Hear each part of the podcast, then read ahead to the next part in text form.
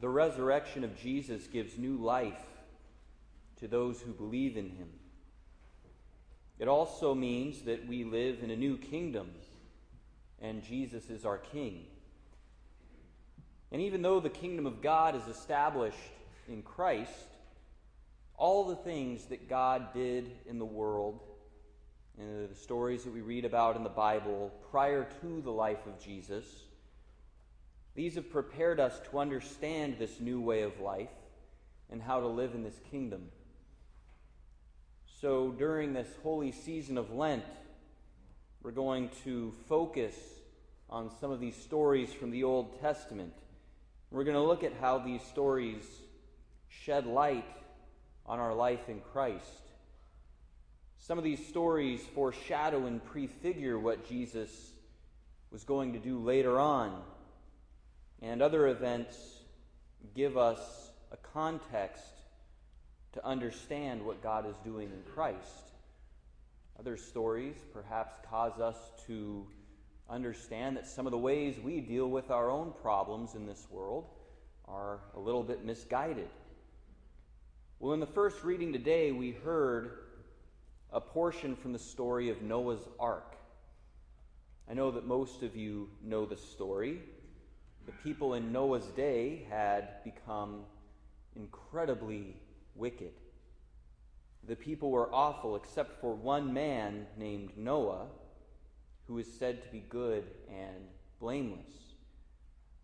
And so, in order to get rid of all the evil in the world and to give a fresh start to humanity, uh, God sent the rains. These rains caused, of course, a terrible flood, and it would, of course, destroy humanity. And so the floodwaters came, the wicked were destroyed. Noah and his family escaped in the ark and were able to survive. And so the little portion of the story that we heard, it came right after Noah's family found land. God told Noah that he would establish a new covenant and that he would never again destroy all of humanity through the waters of a flood.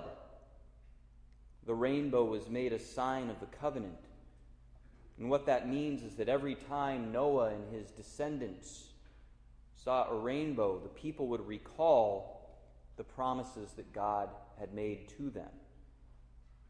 Now, of course, despite all of this, Noah and his family did not live happily ever after.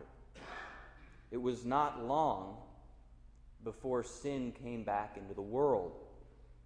Noah himself sinned.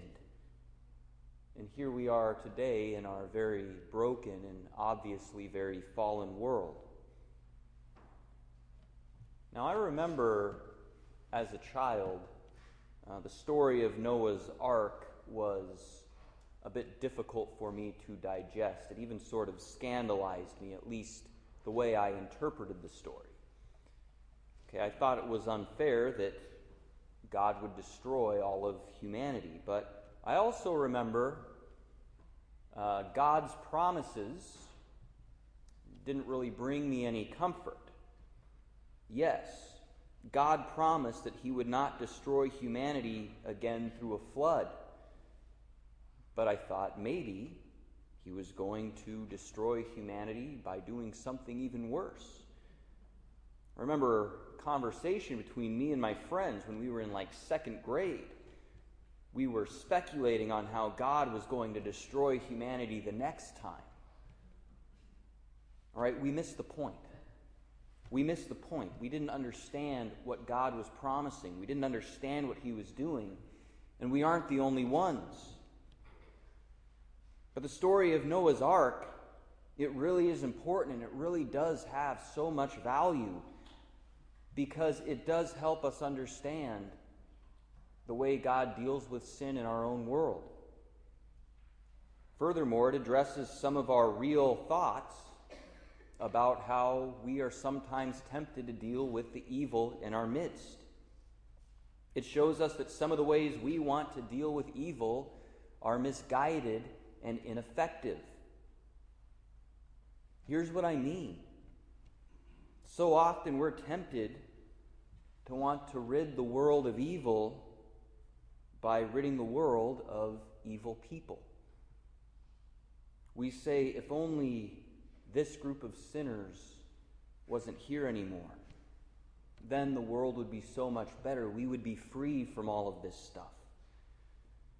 For example, we think to ourselves, if only ISIS was destroyed, we wouldn't have to live in the fear of violence occurring in our communities. Of course, that's misguided because the things that cause terrorism, they're within the human heart from the moment we're born.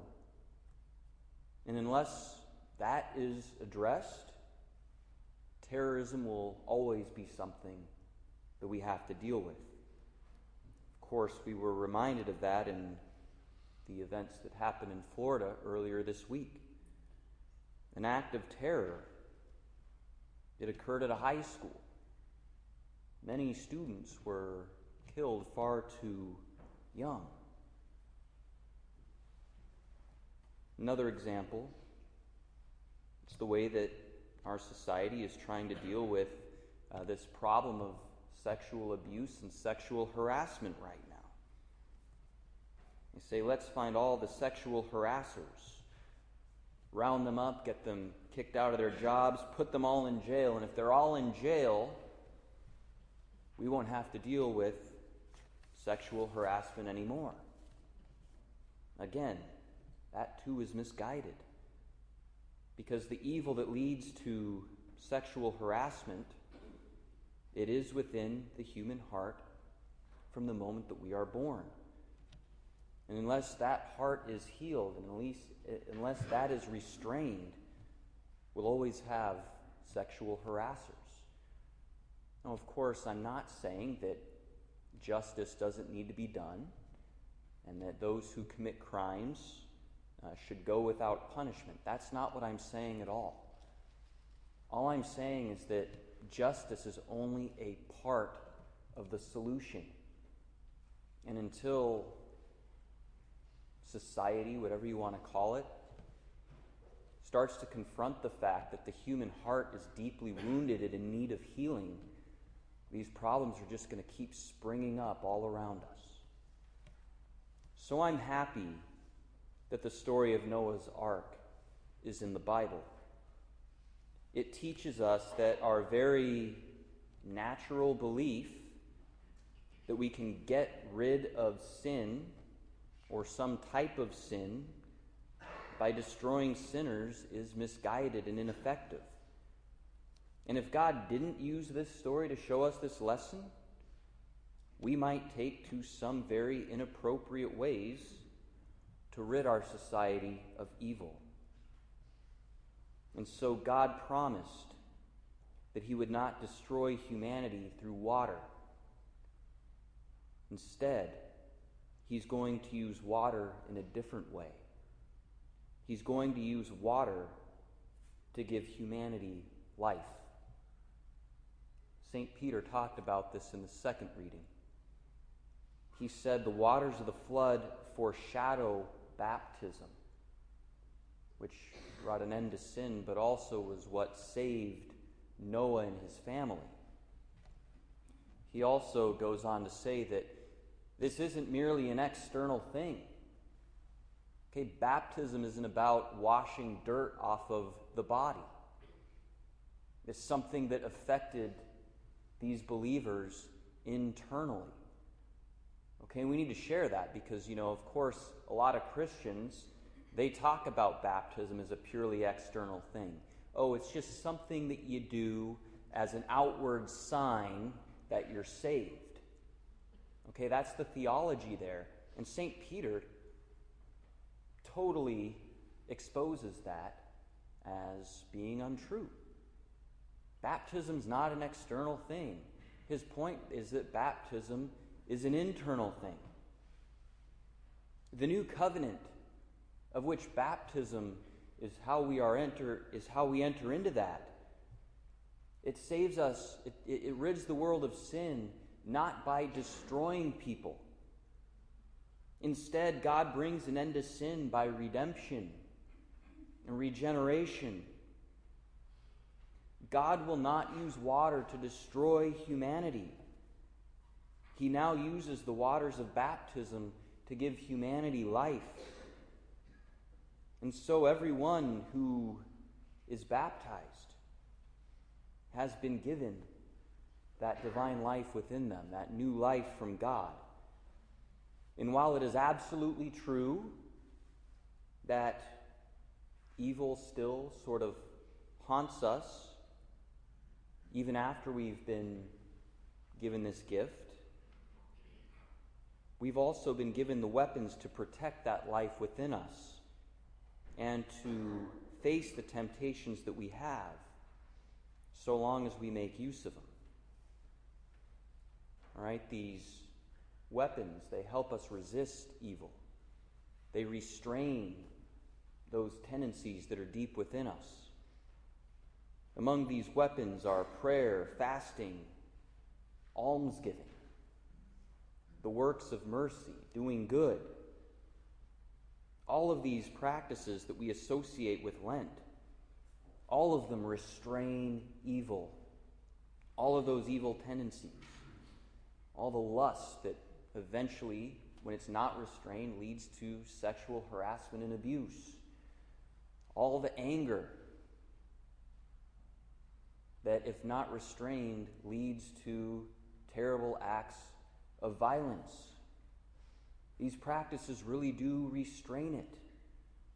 Confession and Eucharist. These sacraments strengthen the divine life within us. They bring us into deeper communion with Jesus, who shows us in the gospel that our human nature really is capable of resisting temptation and choosing good over evil. And so, of course, during the season of Lent, we offer these practices of fasting.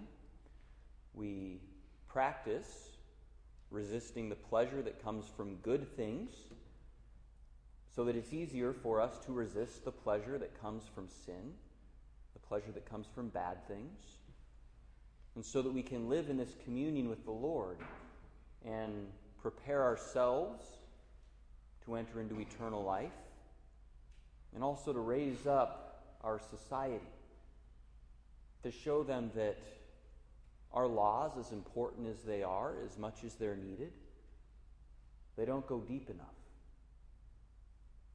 We show our society that it is the human heart that is wounded and in need of healing and that the only way for this healing to occur is for God to be at work in us.